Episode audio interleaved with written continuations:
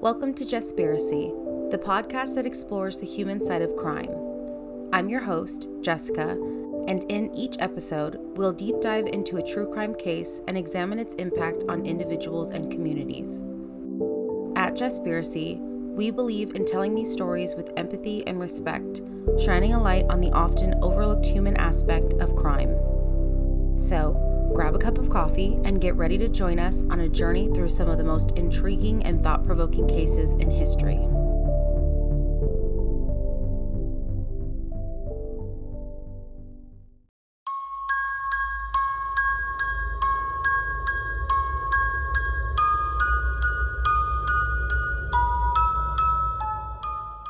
This story is about a single mother, Nicole Fitts, who was found buried in a shallow grave in a San Francisco park in 2016, and her missing then two year old daughter, Arianna Fitts, who would now be the age of nine, and the incredibly frustrating circumstances that led up to Nicole's death and Arianna's disappearance. Nicole Fitts was one of three sisters. She had an older sister, Catherine, and a younger sister, Contessa, who went by the name of Tess. The girls were raised by a single mother in Culver City, California. Nicole, who went by the name Nikki, was described as incredibly kind, with a huge heart, selfless, trusting, and very shy. She did well in school and received good grades. Nicole did a lot of volunteer work at the Culver Recreation Center and even received an award for all of the volunteer hours that she was putting in. Sadly, when Nicole was just 16, her mother passed away unexpected of breast cancer, and her and her two sisters were unfortunately left without a caretaker and bounced around from home to home. Even though the sisters were separated a lot of the time, the three of them still remained close. Shortly before the year 2012, she had given birth to her first child, Cindy. During this time, Nicole had been struggling to get by and was having a hard time paying bills on her own. Her sister Tess and Tess's girlfriend Claire decided they would all benefit from finding a place together while leaning on each other for support. They found a home in Pacifica, California, and were all excited to have a fresh start. However, unfortunately, this plan had become more challenging than expected. With higher costs of living, they had found themselves falling behind. It became even more difficult when Nicole became pregnant with her second daughter, Arianna. With Nicole getting behind on rent, she realized that this plan was not going to be able to work, so they made the difficult decision to end their lease and to look for more affordable housing. Tess and Claire ended up going their own way and relocating to Santa Cruz, while Nicole felt her best option was to move to San Francisco because of job opportunities in healthcare.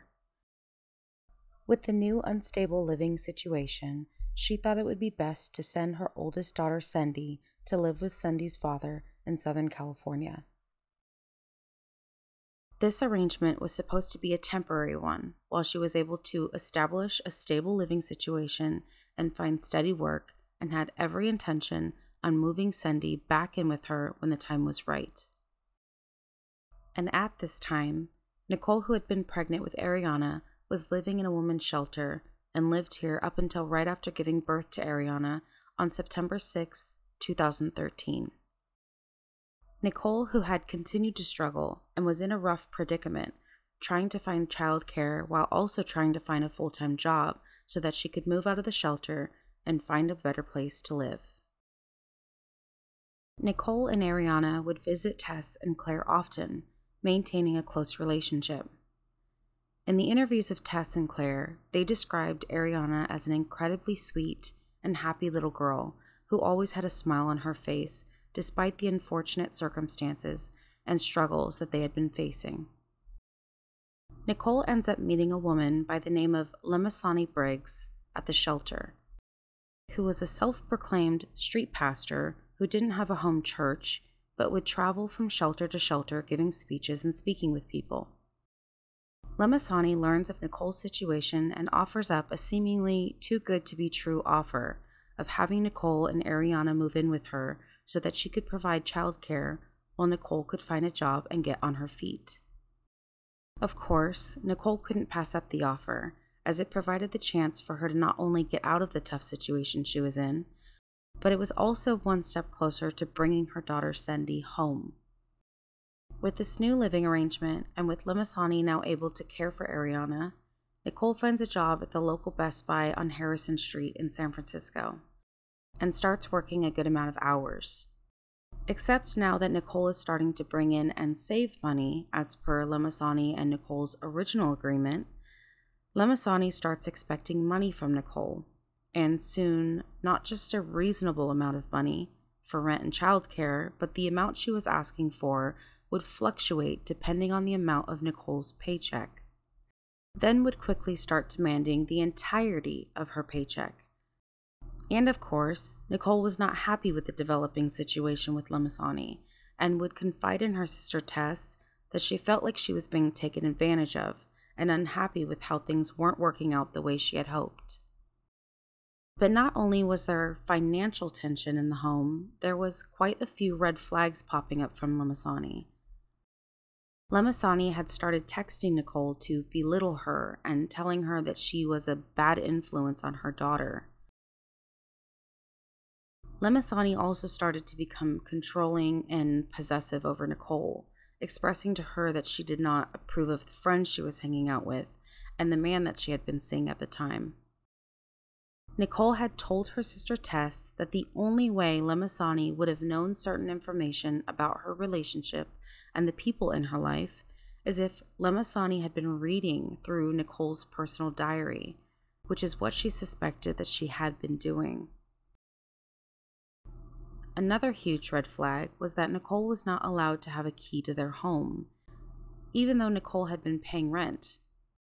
If Lemasani wasn't home, Nicole would have to wait outside for sometimes hours to be let in.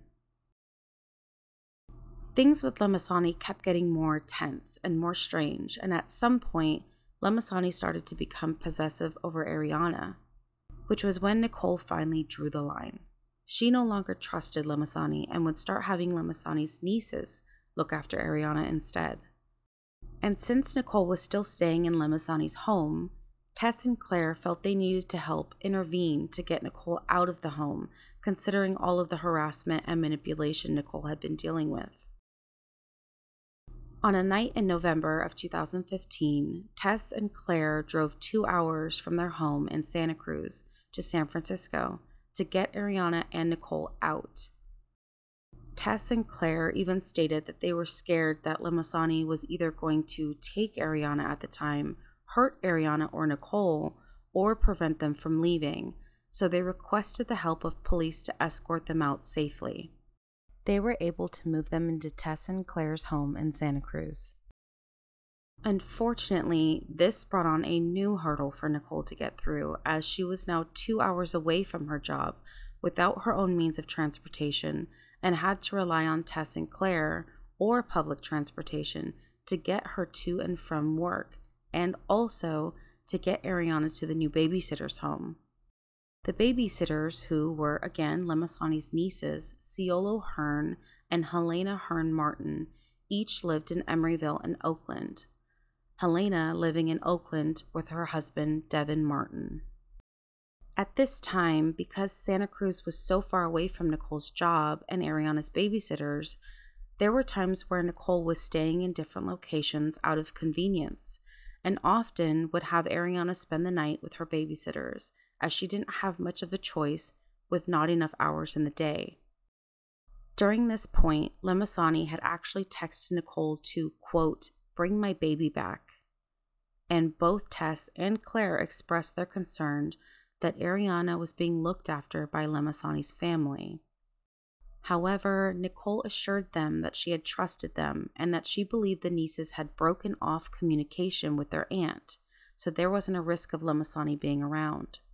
Plus, Ciolo and Helena were really Nicole's only option for childcare. Nicole would be put into yet another difficult situation. As now her first daughter, Cindy, had been taken into child protective custody from Cindy's father, which meant she was having to now take trips on her days off to go down to Southern California to now attend court hearings to try and get back custody. Which would mean less and less time with Arianna and more time Arianna was having with her babysitters, Ciolo and Helena. Nicole started to notice some red flags with the babysitters. When Nicole would go and stay with her sister Tess and Claire, Helena and Ciolo would tell Nicole it was not a good idea for Arianna to be going to Tess's house, that it would be, quote, too far away from them. Occasionally, they would start denying Nicole from seeing Arianna. They would say they weren't home and would make up different excuses every time she wanted to see her daughter. During this time, Nicole's coworkers would learn that Nicole didn't actually have a home or a stable living situation, and one of her coworkers would end up offering for Nicole and Arianna to come live in a spare room. This offer couldn't have come at a better time as it would allow for Nicole to have both of her girls. When Nicole told Ciolo and Helena about her new living arrangement and that she would no longer need them to look after Arianna, things started to become weirder. They would make up even more excuses for Nicole not to be able to pick up Arianna. One day in particular, Nicole had told Helena that she would be coming to pick up Arianna and that this was going to be the final day. Helena had responded to Nicole, telling her that she took Arianna to Disneyland and that they wouldn't be home for a couple of days. At this point, it became pretty clear that Helena and Ciolo were not willing to give back Arianna. And when Nicole would become more stern and direct when asking for her daughter back, Helena and Ciolo would tell Nicole that she was an unfit mother and that Arianna would be better off without her, saying very similar things that Lamasani was saying to Nicole prior. In late March of 2016, it had been six weeks since the last time Nicole had seen her daughter Arianna, which would have been mid February. Nicole's roommate had tried to convince Nicole to go to the police to get Arianna back, but with Cindy in child protective custody, she was worried that Arianna would also get taken away from her if they saw her to be an unfit mother. On the day of April 1st, 2016, Nicole had gone to work with plans of meeting up with her sister Tess later on. Those plans had fallen through, so she ended up going to get pizza with her friend and coworker, Michael, after work. Michael and Nicole were on their way back to drop Nicole off at her home when she asked Michael to stop at an ATM. Michael notices that she takes out a large amount of cash, and when he asks what the money is for, she tells him that it's for the babysitters. Later, police would confirm that the amount of $600 was taken out. When Michael dropped Nicole off at her home, she and her roommate watch a movie until about 9 p.m., which was when the roommate says Nicole gets a frantic phone call from what Nicole said to be the babysitters telling her, quote, something was wrong. Nicole tells the roommate that she needs to meet up with them at a BJ's restaurant and says that she will be back in five minutes. Unfortunately, this would be the last night that anyone says they had seen Nicole alive. Nicole's roommate woke up the next morning on April 2nd to read a text from Nicole sent at 12:45 a.m. that read she was heading to Fresno with a guy named Sam. And at 1:13 a.m. the same morning, there was a Facebook post from Nicole's account that read, quote, "Spending time with my 3-year-old, need this break." And with the word break, B R E A K being incorrectly spelled as B R A K E. The roommate had reached out to Michael and asked if he had heard from Nicole and if he knew who Sam was. Neither Michael or Nicole's roommate had any idea who a Sam was and posted a Facebook post asking if anyone knew where Nicole was located or if anyone had spoken to her after the night of April 1st. It was this post that Nicole's sister Tess would see, which is when the roommate and Tess had gotten in contact. Tess had mentioned that it wasn't unusual for her to not hear from her sister for a couple of days because they didn't speak every day. But when the roommate said Nicole hadn't come home, and after the bizarre Facebook post from Nicole's account, something felt very wrong to everyone. For one, Nicole was a very good speller and used good grammar. In the Facebook post, the word break was spelled incorrectly. The second thing wrong with the post was that Arianna was not three years old. She was only two and a half. And why would she text that she was on her way to Fresno, which was about three hours from where she lived, with a person that no one knew about? 22 minutes before the Facebook post claiming to be spending time with her child in the middle of the night. Everything seemed so off. Tess and Claire immediately drive to San Francisco to start looking for Nicole, and Nicole's older sister, Catherine, had also flown out to help look for her. No one knew the last names of the babysitters, so they were unsure of who to contact to locate Arianna. After Nicole's family and friends had exhausted everything they felt they could do to look for Nicole and Arianna, both of them were officially reported missing on April 5th and after reviewing all of the information they had, they felt the babysitters had to have something to do with the disappearance of Nicole and Arianna. Especially after finding that one of the babysitters were friends with Nicole on Facebook and wondered why she hadn't reached out, knowing that all over Nicole's Facebook page it was very obvious that Nicole had been missing and that she was supposed to have been caring for Arianna. Tess ends up reaching out to Ciolo on Facebook and receives zero response. Without having much info, the babysitters, like last names, phone numbers, and addresses, to give to the police, Tess and Claire remember that they had given Nicole a ride to the babysitter's house at some point. After driving around by memory to see if they could remember where they had lived, they finally find the homes of Ciolo and Helena and were able to give the information to police. With this new information, police were able to make contact with Ciolo, Helena, and Devin Martin, and when police asked if they knew where Arianna and Nicole were, they told police they hadn't heard from Nicole and hadn't cared for Arianna in weeks. However, they couldn't give police any specific information like who they handed Arianna off to, where did they meet this person, and what specific day was this. All of this information contradicted what Nicole had told her friends and family leading up to her and Arianna's disappearance. One thing police noticed right away was that each of their stories did not match up to one another. They were inconsistent and kept changing. Sadly, on April 8, 2016, a week after the night Nicole was last seen, a body is discovered by a Rec and Park employee while doing some gardening at the John McLaren Park in San Francisco at the University and Woolsey entrance heading towards the playground area. They had noticed a large piece of wood off to the side and thinking that this was trash that needed to be thrown away, they lifted the piece of plywood and found what was later identified as Nicole's body buried in a shallow grave in the fetal position, still wearing her Best Buy work shirt. Authorities immediately brought in the Homicide and Special Victims Unit as well as the FBI. The cause of death has still not yet been released by police to keep the integrity of the investigation. FBI stated, quote, We don't believe that Arianna was with Nicole at the time of Nicole's death but we do very much believe that the two are related. End quote. It is important to note that the plywood has a very specific symbol of graffiti marking on it, and police have released the photos of the plywood that was found on top of Nicole's body in hopes that someone would recognize the symbol. Authorities believe that this piece of wood was brought into the park by whoever buried Nicole's body.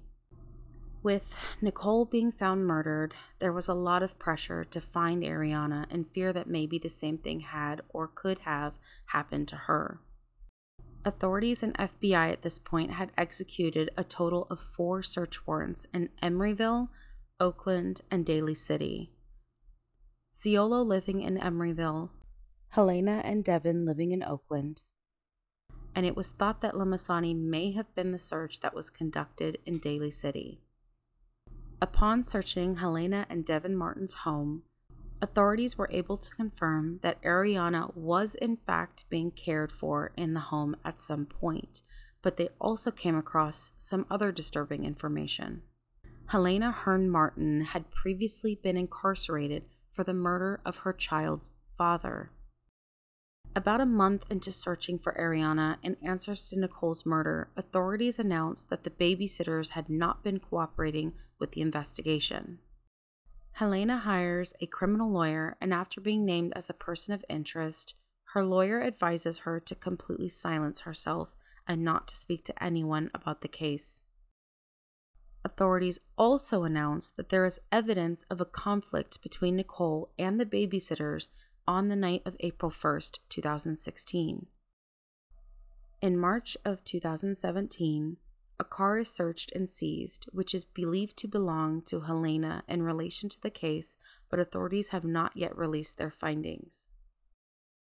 To date, authorities have said that they have collected over 30,000 pieces of evidence on this case and are adamant that this is still a very active and ongoing investigation and the FBI have also confirmed that this case is not cold and is still, in fact, active. They have also stated that the case has now expanded to Nevada as it is believed that the persons of interest may have relocated there. Shortly after Nicole's murder, Best Buy had offered a reward of $10,000 for the information leading authorities to the whereabouts of Arianna and the murder of Nicole with the FBI now increasing the reward to $250,000. They have also released an age progression photo of what Arianna would look like today at nine years old. And sadly, it is a possibility that Arianna may not even know that she was abducted. And if anyone has any information or recognizes the age progression photo of her, please call the San Francisco Police Department 415 575 4444 or the National Center of Missing and Exploited Children 1 800 The Lost, which is 1 800 843 5678. Arianna's family strongly believes that she was taken to be raised by someone else and does not believe that Arianna met the same tragic fate as her mother.